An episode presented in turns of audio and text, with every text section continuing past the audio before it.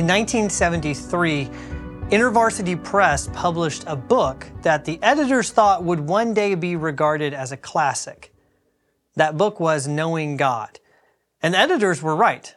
By the early 1990s, the book had sold more than 1 million copies in America and had earned numerous accolades from some of the America's most important Christian leaders, people like Billy Graham, Elisabeth Elliot, Joni Eareckson Tada, Chuck Colson, all of whom testified that this book was one of the most important and impactful they'd ever read. Now, looking back on all of this now, nearly 50 years later, it's quite remarkable that this book had the impact that it did.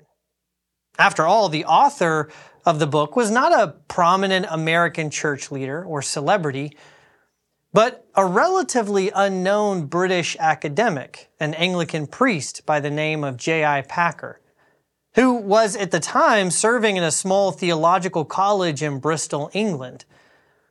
And what's also surprising is that Despite the confidence of the book's original editors that it would be a success, it's not an easy read. In fact, it's quite dense. And as Packer's biographer would later say, it's a book that makes considerable demands of its readers. So, why and how did this demanding book by a British academic become such a bestseller among American Christians? Well, perhaps one of the reasons is that this book is not just a dry, abstract academic discussion that aims to give us right opinions about God. No, as you'll discover when you read it, it's a very lively, passionate, a, a joyful exploration that aims at nothing less than bringing its readers into a personal and face to face encounter with the living God. As the great evangelical preacher John Stott put it when he described his own reading of this book, the truth Packer handles fires the heart. At least it fired mine and compelled me to turn aside to worship and to pray. Or, as another well known preacher, the late Billy Graham said, this book will help every reader grasp in a fuller way one of the Bible's greatest truths that we can know God personally because God wants us to know Him. That's the goal of this book. Knowing God isn't just meant to teach us truths about God. It's meant to fire our hearts, to lead us to worship, and to show us how we can know God personally as He desires to be known. And as Packer says right in the very first chapter, this goal, knowing God, is something that every person should care deeply about. Not because it's something we owe to God. This isn't some kind of religious duty. And like I said, it's not because it's important to have right opinions about God. No, it's something we should care about because it is crucial to our ability to live well and to live successfully in this world. As Packer puts it on page 19, we are cruel to ourselves if we try to live in this world without knowing about the God whose world it is and who runs it. Disregard the study of God, and you sentence yourself to stumble and blunder through life blindfolded, as it were, with no sense of direction and no understanding of what surrounds you. This way, you can waste your life and lose your soul. And that's why, as he says elsewhere, knowing God is the most practical project anyone can engage in. Because if we don't know God, we will never be able to navigate our lives successfully. The purpose of studying God isn't just to help us live well. If that were the case, if we only tried to know about God so that we could make wise decisions, then we would end up treating God as nothing more than a means to an end. Now, sadly, we often have a tendency to do just that. I don't know if you've ever noticed this, but if you talk to people about the purpose of religion or the, the purpose of Christianity, you'll often hear something about its practical benefits.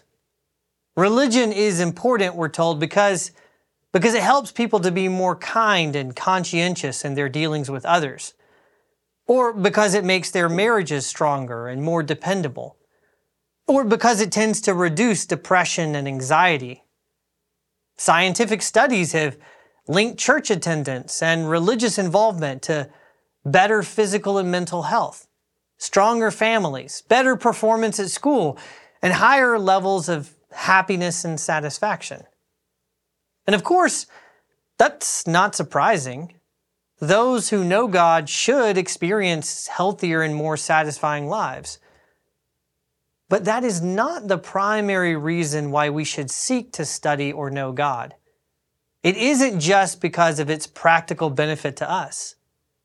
No, as Packer says at the end of his first chapter, our aim in studying the Godhead must be to know God Himself better as he is the subject of our study and our helper in it, so he must himself be the end of it. We must seek in studying God to be led to God. It was for this purpose that revelation was given, and it is to this use that we must put it. As you begin to read the book, you may start to wonder what exactly does Packer mean by this phrase, knowing God? He certainly uses it often enough. It's the title of the book, and it's a phrase that he repeats again and again in the first chapters. But what does it actually mean to know God?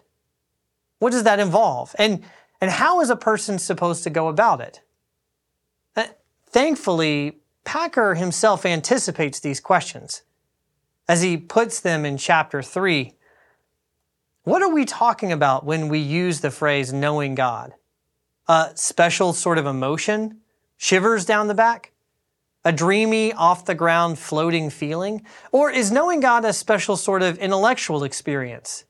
Does one hear a voice, see a vision, find trains of thoughts coming to one's mind? Or what? As you can tell from the many examples he gives, this is a question that has been answered in a wide variety of ways. Some people think of a relationship with God as a as a very direct and emotional experience. Some people talk about encountering God through the, the majesty of nature or through unexpected and surprising moments when things just seem to come together. Some people talk about hearing from God directly in moments of prayer or meditation. But that's not exactly what Packer means when he talks about knowing God. Now, don't get me wrong. He certainly doesn't dispute the reality of experiencing God's glory in creation or experiencing God personally through prayer. Indeed, he puts great emphasis on how personal a thing it is to know God, and as he puts it, to be known by God. And he also says that knowing God does involve our emotions. The believer is, he says, and must be emotionally involved in the victories and vicissitudes of God's cause in this world. Believers rejoice when their God is honored and vindicated, and feel the acutest distress when they see God flouted. There is no such thing, then, as unemotional or unfeeling knowledge of God. And yet, when it comes to how a person can know God, Packer insists that we don't begin with our emotions or our spiritual experiences. We don't come to know God by taking long hikes in the woods or by sitting quietly in meditation and, and listening for a voice within. No, the way that we come to know God, he says, is by paying close attention to God's own revelation of himself. Knowing God, he says, is a matter of listening to God's word and receiving it as the Holy Spirit interprets it. Noting God's nature and character as His word and work reveal it, accepting His invitations and doing what He commands, and recognizing and rejoicing in the love that He has shown in thus approaching you and drawing you into this divine fellowship. In other words, if you want to know the living God, then you need to pay attention to where that God has revealed himself in the Bible. That's a very important principle, and it's one that Packer himself sticks to all throughout this book. He wants us to know God. And in order to do that, he draws our attention over and over again to the words of Scripture, almost as if he were a tour guide walking us around the pages of the Bible, constantly calling for our attention. Look over here. Did you notice what it says there? But Packer's goal as a tour guide, it's not just to acquaint us with a city we've never been to. His goal is to acquaint us with nothing less than the living God.